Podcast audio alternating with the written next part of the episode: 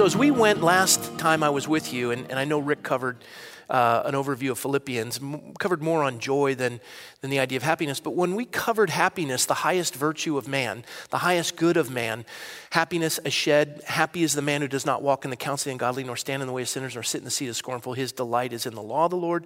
Upon that law he meditates day and night. He'll be like a tree planted by streams of living water that produces its fruit in season, whose leaf does not wither, and whatever he does shall prosper. Not so the wicked, they're like chaff that the wind blows away. So, this law, this governance, this, this contemplation of civic responsibility, where's the church's role in all this? And why is it that this word happiness was so critical to the psalmist, so critical to the Lord, and considering Aristotle, who sets this ethics, which is the, the pursuit of the highest good? Why is it that our founders would put into our birth certificate that word not once but twice that would cause us to go to war with the British Empire? And why is it so important for us to revisit? And what is this awakening that the church has to experience, or it's actually, I think, on the threshold of experiencing, especially if there's going to be an awakening and a revival in California? Because I don't know about you, but if you're content with the way things are now in the government and you just love it, let me know. Let me know. And if you're really thrilled about it for your grandkids and your children, your great grandkids, just take a look at the curriculum coming down the pipe. And it's already here, and it will be thrust upon your children. And we, we, we would hear speakers come forward and declare these things, and the fact that, you know, the, the declaration, please, and you heard this from Charlie, and said, don't send your kids to a university. It just, just the, the, the aspect that it's complete indoctrination. And this is one of the challenges that was put before us. The professors at these secular universities, progressive universities, are more committed to teaching your children than the pulpits in America are.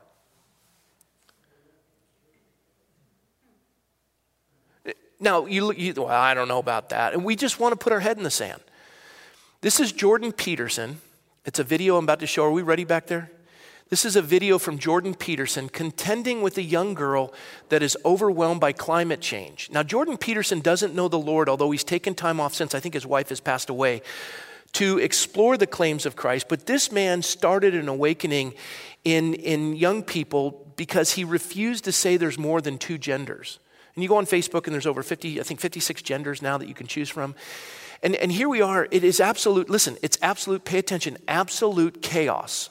And we'll cover that momentarily because to understand this concept of happiness, virtue, the highest good of man, you have to understand why God has commanded this and where it came from. And we're going to go from Genesis and we'll end in Philippians, which is where Rick was last week. But watch this video and see where the youth of our, of our nation are today and how Jordan Peterson, a Canadian, whose nation is far more secular progressive, and he, he was a tenured professor who has been vehemently attacked by simply stating similar things to what you're about to hear. Roll the video. So, what is your advice to young people when you talk about you need to be individually responsible, but when there are things that are so far out of our control, like climate catastrophe, like the precarious job economy, like you know, the They're not economic as far crisis? out of your what, control what is, as you what think. is- what is your answer to Do you people think that you're worse off these than your? questions? You think that you're worse off than your grandparents? I think there are different challenges. Do you think you're worse off than your grandparents? The argument, I think, is that individual responsibility does not change um, the climate, does not fix the problem that needs global collective responsibility. So I think that's the core of the question. Do you have a, a theory about that?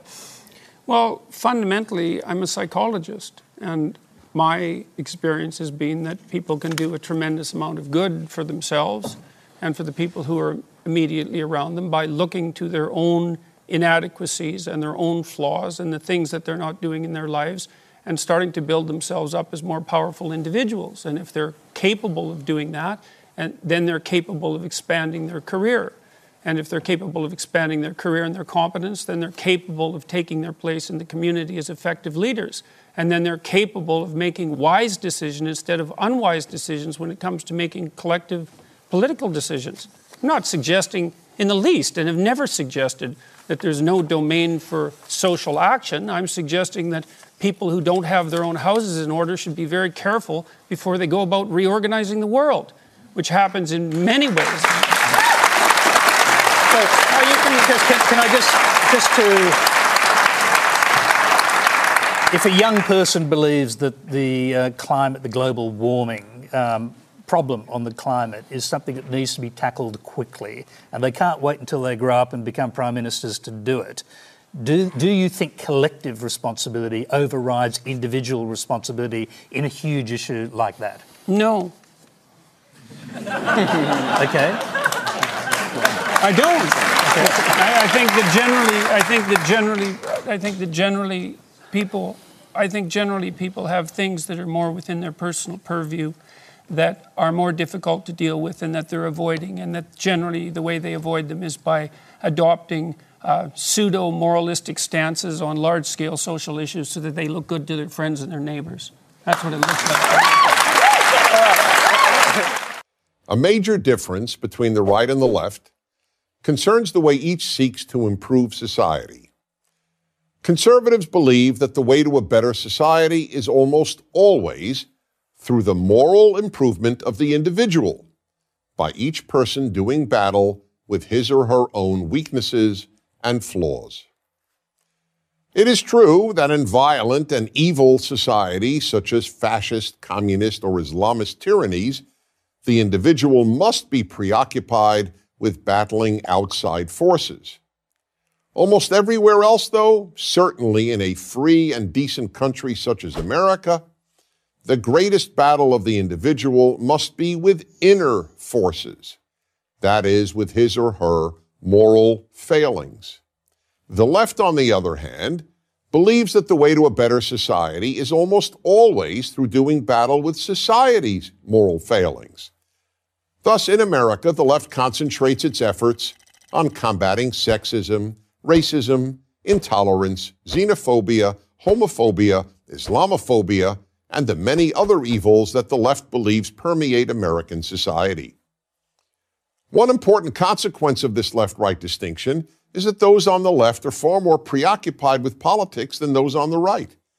Since the left is so much more interested in fixing society than in fixing the individual, politics inevitably becomes the vehicle for societal improvement. That's why whenever the term activist is used, we almost always assume that the term refers to someone on the left. Another consequence of this left right difference is that since conservatives believe society is changed one person at a time, they accept that change happens gradually. This isn't fast enough for the left, which is always and everywhere focused on social revolution. An excellent example of this was a statement by the then presidential candidate Barack Obama just days before his first election in 2008. To a rapturous audience, he declared, we are five days away from fundamentally transforming the United States of America. Conservatives not only have no interest in fundamentally transforming the United States of America, they are strongly opposed to doing so.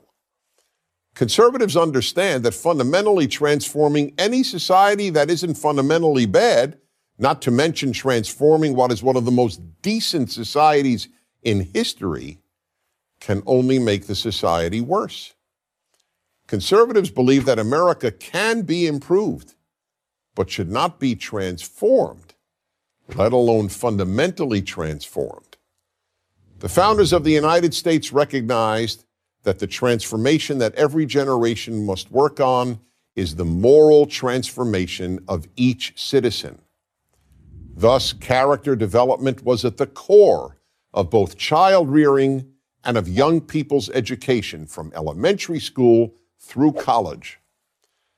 As John Adams, the second president, said, our Constitution was made only for a moral and religious people. It is wholly inadequate to the government of any other.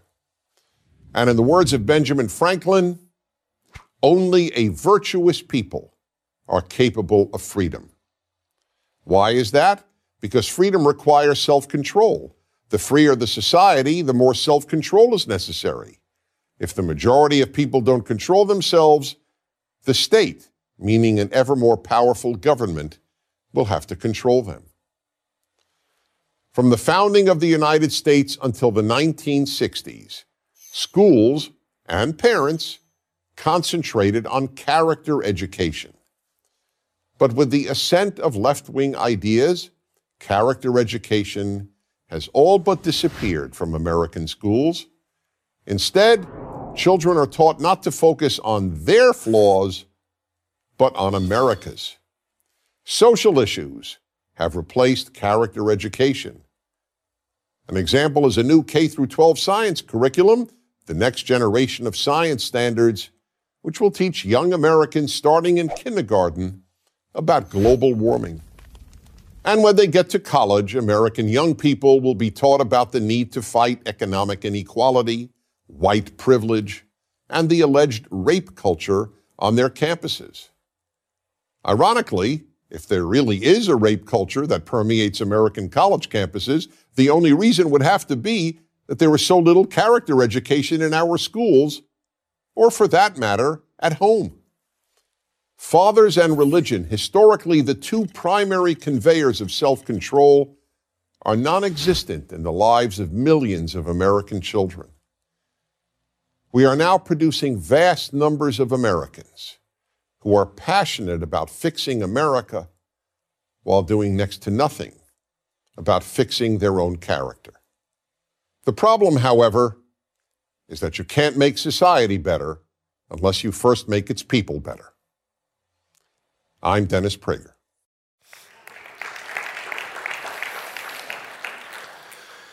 So that brings us to uh, the study on happiness. And um, finishing up Aristotle's book on ethics, I want to read to you a couple of, of insights.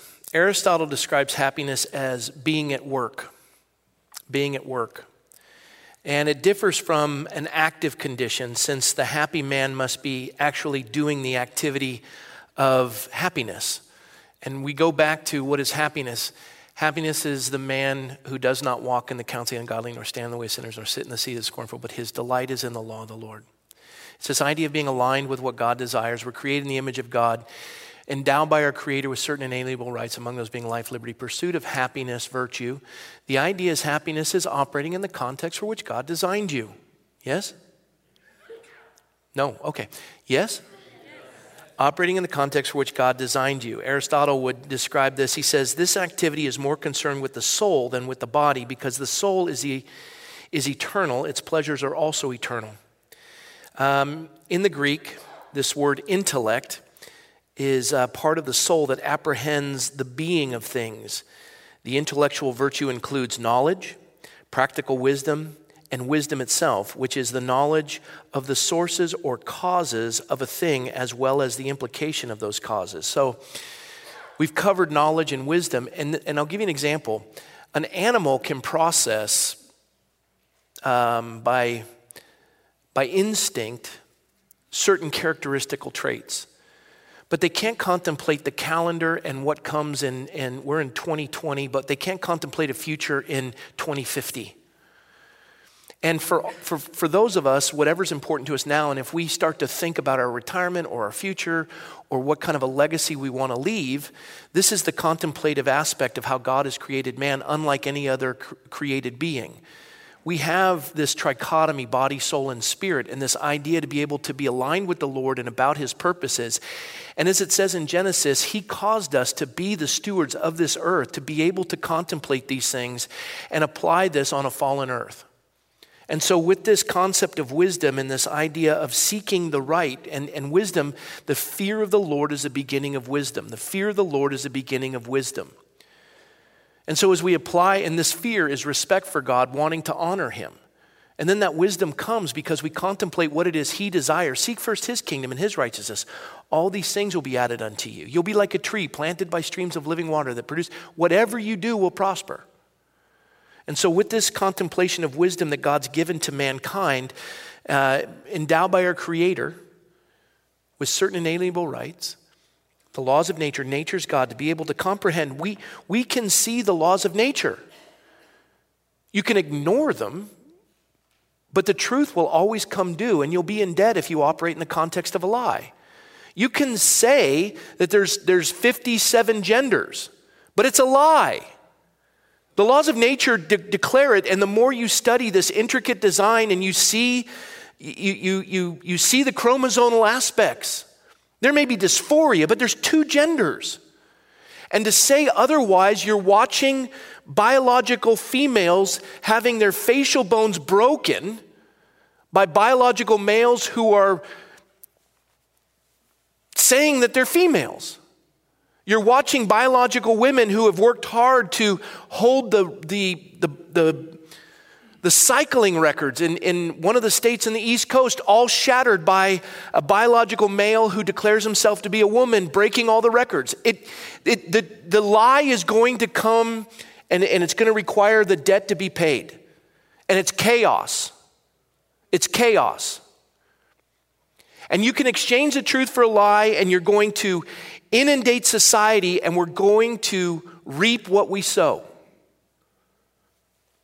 And so the Lord is saying this wisdom is critical, and it's the, it's the content of happiness and this idea of being at work, seeking the highest good, which is alignment with the Lord. Aristotle is not so much naming discrete parts of the soul as he's describing the phenomenon of human experience. There's a kind of knowing that simply apprehends the nature of things. And our founder said, the laws of nature and nature's God. It is done by examination. It doesn't take a rocket scientist to understand the laws of gravity. And I don't care if you teach everyone in the school that gravity doesn't exist and they all run off a cliff because the teachers have convinced them and indoctrinated them that you will be able to fly, it doesn't matter. The truth will always be true, and a lie will always be in debt to the truth. And that debt will be called on, and you will die. Okay. A little too heavy for Wednesday night? I'm sorry. This author says, We behold the very sources of knowledge, but these moments are fleeting because human beings are mortal and limited. We're bound by time. We're bound by time. We have a beginning and an end. Now, we do have an eternal soul. We do comprehend, unlike any other creature, the existence of God. And whether we deny his existence or we say he's Santa Claus, it's fascinating to me that people who are atheists fight so hard to say God doesn't exist. I don't fight hard to tell people Santa doesn't exist. I don't fight hard to tell people the Easter Bunny doesn't exist. But living in a world that has order and design and looking at the intricacies of the human body and, and the way it operates, you, you have got to shelve your brain to embrace this. And yet we allow this, and so does the church. We support it.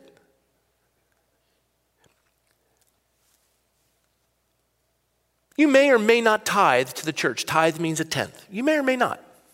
I'll tell you who you you tithe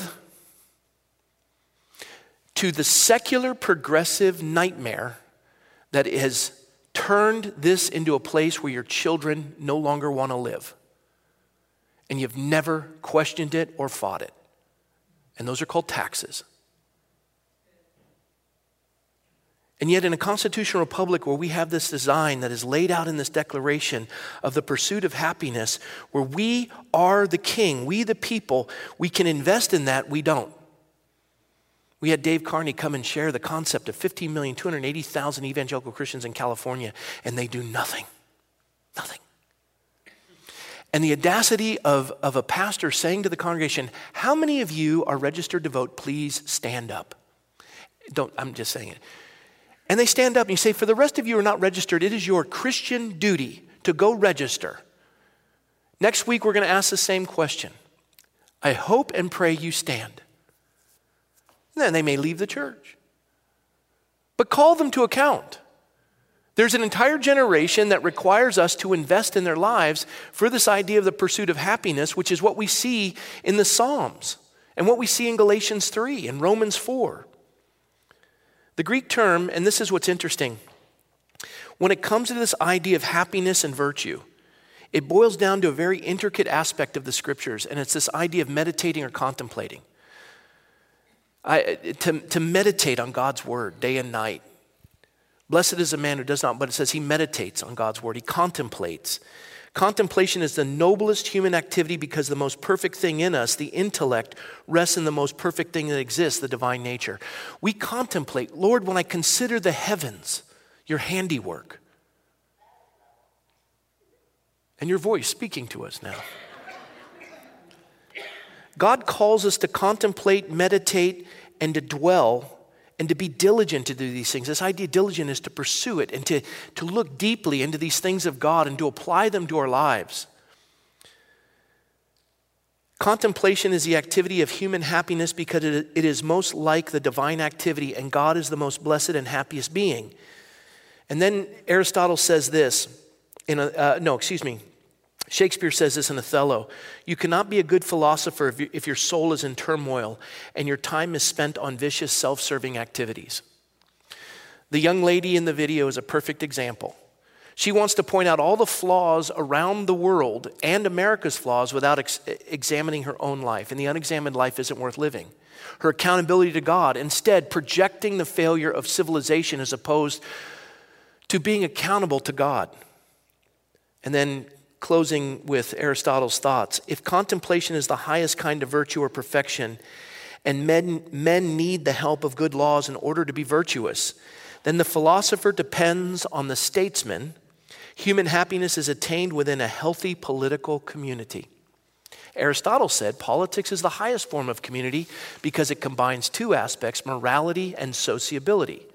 How do we live together in society? What is the role of the church? Our founders already considered it, looking at the scriptures and understanding the study of good. We have a sin nature. We recognize a, cre- a creator. We recognize that only a moral people can govern a republic. That the individual is accountable to God, and as we've studied all the way through the representative form government, similar to what Bill Federer did, with this idea of the Jews coming out of Egypt, out of slavery, into freedom, establishing a representative form of government over thousands, hundreds, fifties, and tens, and living 40 years without a standing, excuse me, without a standing police force or an army, but living together in peace because of the downloaded moral app that God had given. And the greatest of the Ten Commandments is the one that's right in the middle.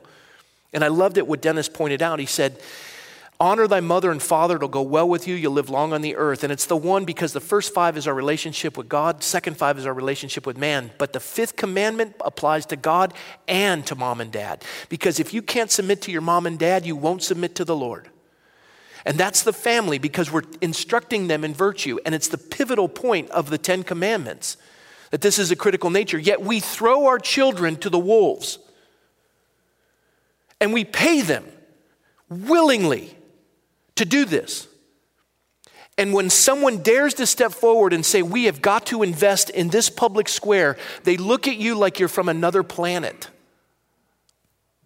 Anyone tracking me? I don't know. Just, maybe I'm upsetting everyone this evening. The idea, the idea of meditating, contemplating, and being diligent in this respect is a theme throughout Scripture that pertains to the blessed and the happy life. Notice, the proverb says, The hand of the diligent will rule, but the lazy man will be put to forced labor. Diligent. You look at that, that Hebrew word, and the idea is to process it and to meditate on it and to be firm about invoking it.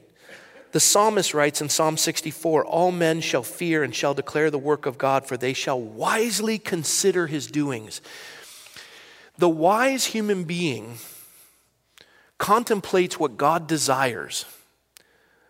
The blessed life is one where when you get old, and this is, this is very interesting. When I watched my dog get old, he had no cares and no concerns. He didn't know he was getting old, he didn't know what time was. He just thought, it's another day. Am I getting dog food? Oh, dog food. A little harder to chew, not sure why. I'm slower to get to the thing, but I'm still as excited. But for us, when we get older, and, now at 55, I'm, I'm looking back further than I'm going to be able to see forward. And, and as I'm looking back, I don't look back in disdain like, ah, oh, that's awful. I have pleasant memories. And, and, and God works all things together for good, and even the mistakes He's worked together for good, and forgetting in some respects what is behind, striving for what is ahead. And I am preparing for the day that I will be absent from the body, present with the Lord, and He will say to, to me, Well done, thou good and faithful servant. And the idea is, God, I came to this earth as your poiema, your workmanship, that you had purposed beforehand these works that I would do on this earth to, to bring your kingdom come on earth as it is in heaven, to help bring order into this chaos and to contemplate these things. Solomon, the wisest man who ever lived, said in Ecclesiastes, For I consider all this in my heart so that I could declare it all, that the righteous and the wise and their works are in the hand of God. I, I contemplate this, I consider this. The psalmist says in Psalm 119, I will meditate on your precepts and contemplate your ways. Here's the classic thing how often do we sit with our children and teach them the word that they would contemplate and consider these things? Let alone how often do we do, and how often do we demand it within our society? How do we strive to implement these things so that we can, we can bring a just society, this idea, even to, to, the, to the Greek, to the philosopher of Aristotle, that would realize the statesman pursuing virtue or this happy life this contemplation of, of virtue and truth has to be done through the statesman that politics is the, the way we live together. Whatever is good, whatever is true, dwell on these things. To focus on that and, and, and, and, and demand it. Yet somehow there's a disconnect between we, we feel God's presence in worship, but somehow outside the walls of this, we have no responsibility. It doesn't equate. And to this day, churches are still, and I believe there's going to be a reformation or an awakening in relation to this. Because every generation previous to us that ever saw a revival and an awakening, they stepped into the public square. They were sick of watching lives destroyed by bad laws that just corrupted and destroyed the young. When are we going to say enough is enough? How many abortions need to happen? How much more ch- trafficking needs to occur? What, what does God say about the immigrant? What does God say about a child? What does God say about the unborn? Have we studied the scriptures and we say, oh, that's the Old Testament. Those are laws. We've been saved by grace. We're, we, we just, we can't keep the law and we're saved by grace. And that's the gospel, bro. No, it's not. It goes deeper. It begins with the very first verse in the Bible. In the beginning, God created, the word created means barach, out of nothing. God created something. In the beginning, God created the heavens and the earth. Then it says the earth was without form and void. Now, what's interesting about that concept, without form and void, tohu and bohu, it means chaos and waste. The earth was without form, it was chaotic, and it was void of substance, it was waste and darkness was on the face of the deep, and the Spirit of God ho- hovered over the face of the waters. There's only three things He creates in the seven days of creation, but the rest, He, he brings order out of chaos. And the reason why the first verse is so critical is because in the beginning, God created.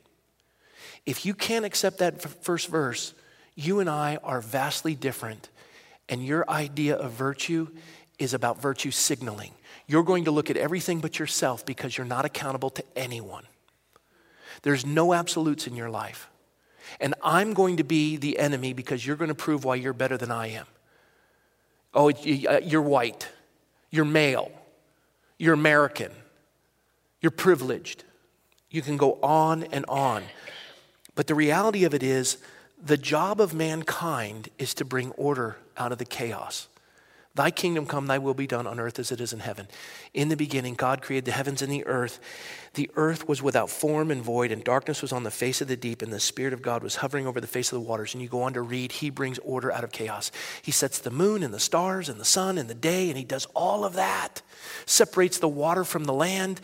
He creates order. Male and female, He created them in His image. It's all there. Now, fascinating. That's the divergent. A world without God and a world with God. The only thing a world without God can do is create chaos. They can only deconstruct, they can't build.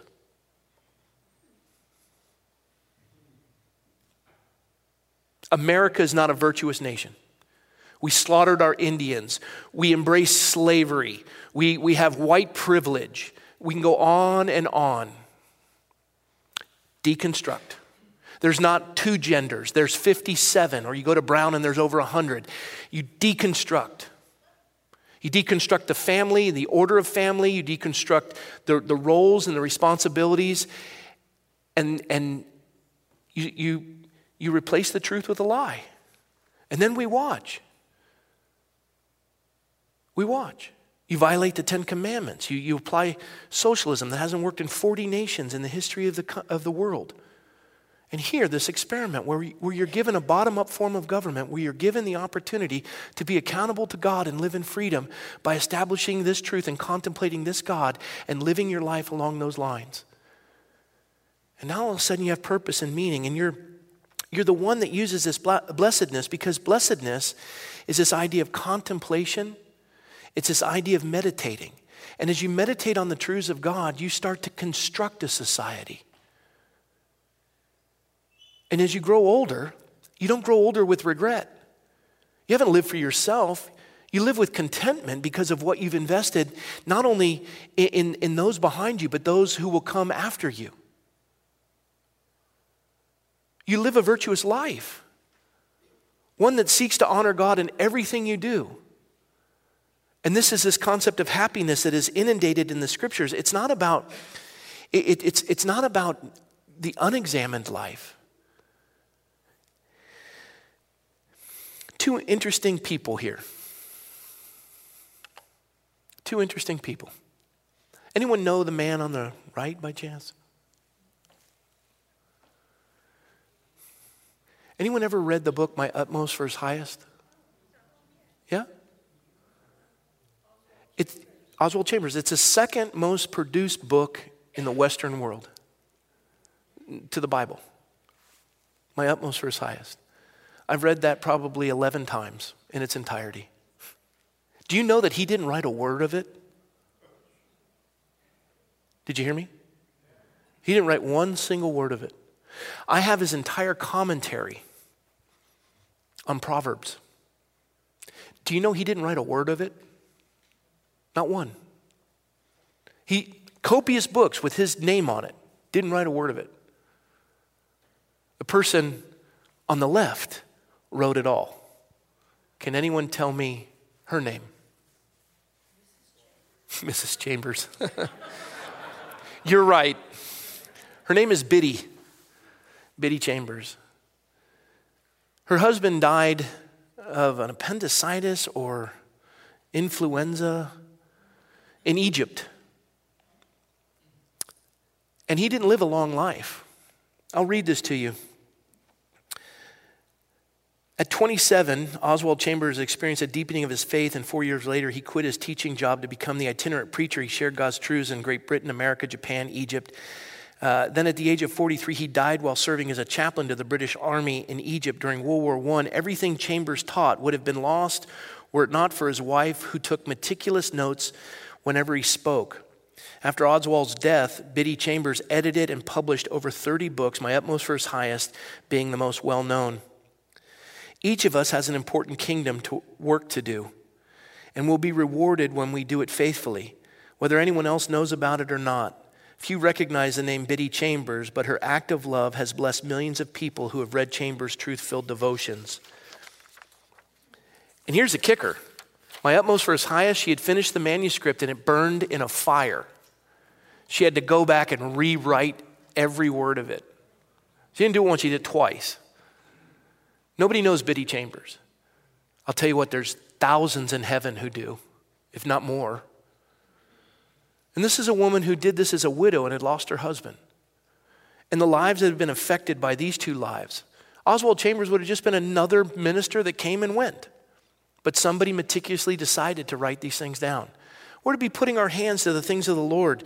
You just think of these folks that are contemplative, that, that consider the deep things of God, that have given us the ability. And this is what I loved about the American Renewal Project.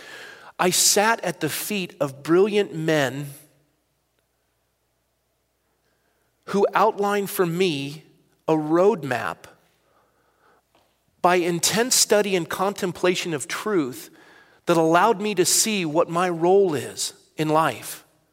Grateful to them. And the thoughts that they put together were phenomenal. And, and I've been blessed through, through eons in relation to men and women like that. Here are two more. You might know the, the guy on the right. Anyone? C.S. Lewis. Anyone know the guy on the left? J.R. Tolkien. These men had, were instruments of unbelievable insight that formulated the Western world and Christendom. And they labored tirelessly on behalf of these works. Mere Christianity is responsible for more people being in heaven, probably, than anything I've ever done in the entirety of my life, for certain. Here's another one just in case you're going, oh, a little sexist. And then, yeah. Elisabeth Elliot, Gates of Splendor. Elisabeth Elliot. Her writings have been instrumental in Christendom. Her contemplation, her thoughts, she and her husband were responsible for the greatest mission movement in the history of America. And her husband died on the mission field, the Auca Indians. And yet, here are men and women who have orchestrated the development of, of truthful thought that has moved, that has been responsible for moving generations in a life of happiness her works on marriage, her works on, on, on looking for the right spouse and the way she waited for Jim Elliot. You look at C.S. Lewis's work on, on mere Christianity and the way that he contemplates things and his intellectual mind and his astute ability and, and J.R. Tolkien, and you go through all of it, Oswald Chambers, stuff like that, you just have to take it word by word. It's so amazing. And Biddy Chambers did all that. And her way to articulate it and put it into written format and the lives have been affected by men and women who have lived such a life as to build his kingdom on the earth because they labored and they contended. And they left it for generations and they raised their children in accordance with that concept. And yet, here we are in this day and age where we throw our children to the, to the lions. And we just don't think a thing about it. We live in a culture we don't even contend for it. And the thing that hit me the most, and, and Charlie and I were talking about this at dinner, we had just left Dennis Prager's talk, and he said something that was fascinating. And he, I don't even think he knew he said it. The, the man has wisdom because he's, he's contemplated the things of the Lord. You, you listen to him speak and you're, you're moved by it. It has substance. And as, and as he wrote this, I, I, or as he said this, we both wrote it down and discussed it over dinner. And then this morning I woke up to a text from a friend, and I've put, I've put Dennis Prager's words at, at the top. It's, it's two lines, and then I've put my friend's text at the bottom because he sat through this meeting and he contemplated the, the, the church's apathy. Dennis Prager said America's faults are universals, are universal, but America's positives are unique. I'll explain that momentarily. My friend chimed in and said the absurdity of the church that thinks it can pray for a house and not pay for a house, and thinking that they can pray for freedom that they are not willing to pay for. We listen to the deconstruction, the chaos created by school systems that tell us that we've murdered Indians, that we, we enslaved human beings. All of America's faults are universal. Name one society that has never done that. Even the Indians who were here before us got the land. It wasn't some Shangri La. They all murdered and everybody enslaved. And, and all of our faults are universal to any other culture in the history of the world. But the uniqueness of America, the positives, are ours. We're the ones who came up with due process. Where? From the scriptures. We abolished slavery, granted 35 years after Great Britain did, but we did it. We're the ones who, who put in force child labor laws, women's suffrage. We're the ones who contended for civil rights. We're the ones who were designed in this realm that said all men are created equal. And the only way, the only way if you do not contemplate these truths and contend for the souls of men to make a society, a political society of morality and sociability, if you do not contend, the only thing you can do is deconstruct. And you say you're a progressive, you're not. You're a deconstructive individual. You can only destroy and pit one individual against another. And instead of examining your life before God, you project your virtue signaling by demeaning another human being. And the absurdity of the church that thinks it can pray for a house and not pay for a house, and thinking that they can pray for freedom that they're not willing to pay for. He said this things cost money. Freedom must be bought and paid for and fought and prayed for. If this is not the purpose of the church, freedom, then we resolve ourselves to slavery.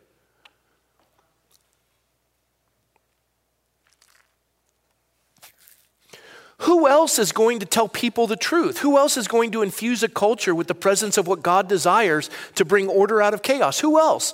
Why is it that our founders gave us the First Amendment to give us that freedom to exercise that religion and to impart it? Why must we stay in the enclave and disregard all the implosion and the chaos around us without engaging it? And that critical thought and that contemplation and that application of, of happiness is a life that is lived to bring order out of chaos. Aristotle said, to look at what sorts of things preserve and destroy cities and what sorts of things uh, do so for each sort of constitution and for what reasons some are governed well and others are the reverse. That's where they came up with the word constitution, which means statute. This idea of how do we live together? If happiness is the highest virtue, how do we apply it in such a way that everyone flourishes? That's why our founders considered it so vital. That's why the pulpits in America preached it. And by the way, if you want to know where the Declaration of, uh, of, of Independence came from, read about Thomas Hooker, the father of the Constitution. Oh, I'm sorry, Reverend Thomas Hooker. Just read about him. That's where it came from. First Speaker of the House was Franklin Muhlenberg. Oh, I'm sorry. He was a minister, was a moral pietist, but realized we will never have a government that is virtuous without the presence of God. He wanted people to be set free. If you want to live the highest and happiest kind of life, take care that you live in a civil society where you are free. Jesus said, You shall know the truth, and the truth shall make you free.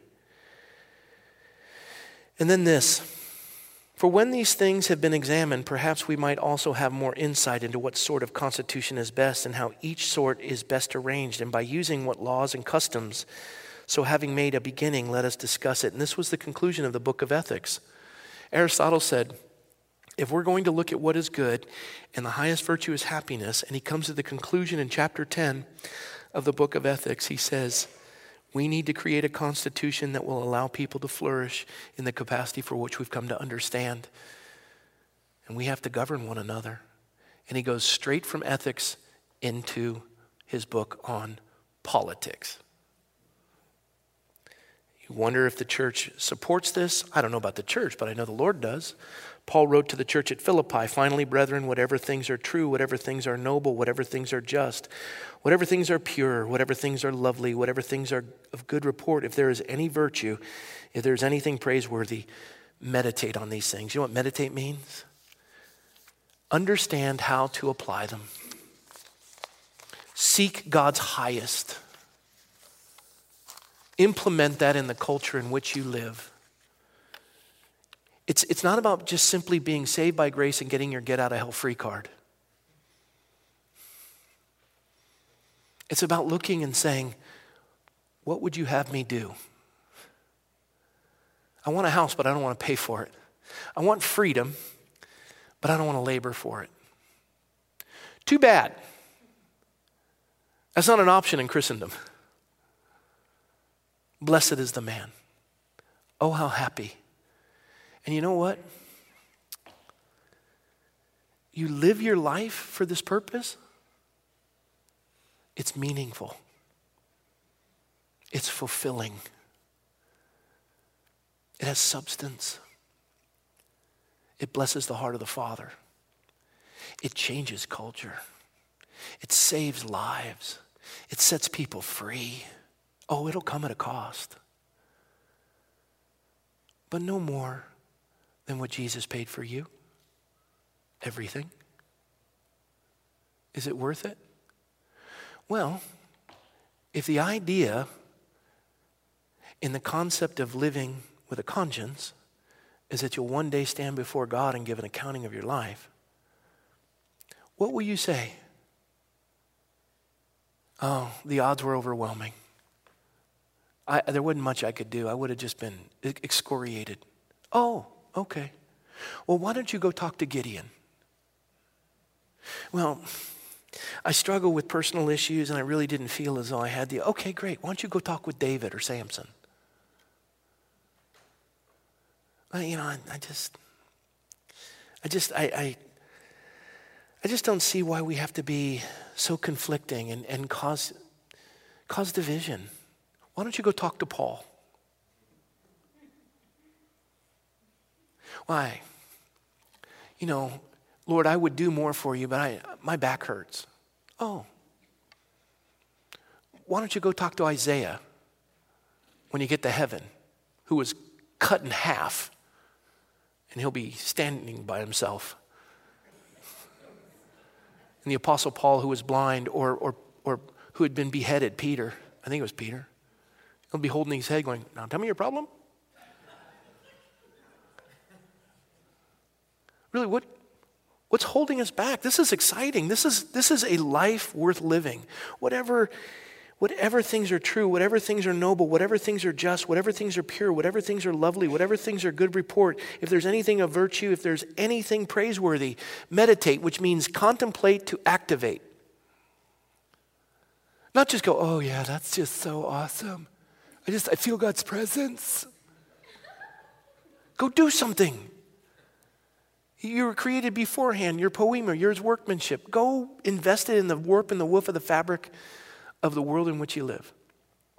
And I have news for you it will be a blessed and happy life. Otherwise, you'll live your entire life with regret. Who wants that? Who wants that? I, I you know, I traveled the world. You'll, you, you'll be like, what was I thinking? I traveled the world. You, you should have seen what I amassed in wealth. And I held it like Daffy Duck mine, mine, mine. whatever. Wealth, pleasure, honor. The highest is happiness. What is happiness? Contemplating and doing, contemplating and activating, meditating and activating what God desires. Thy will be done on earth as it is in heaven. It's a happy life. It really is.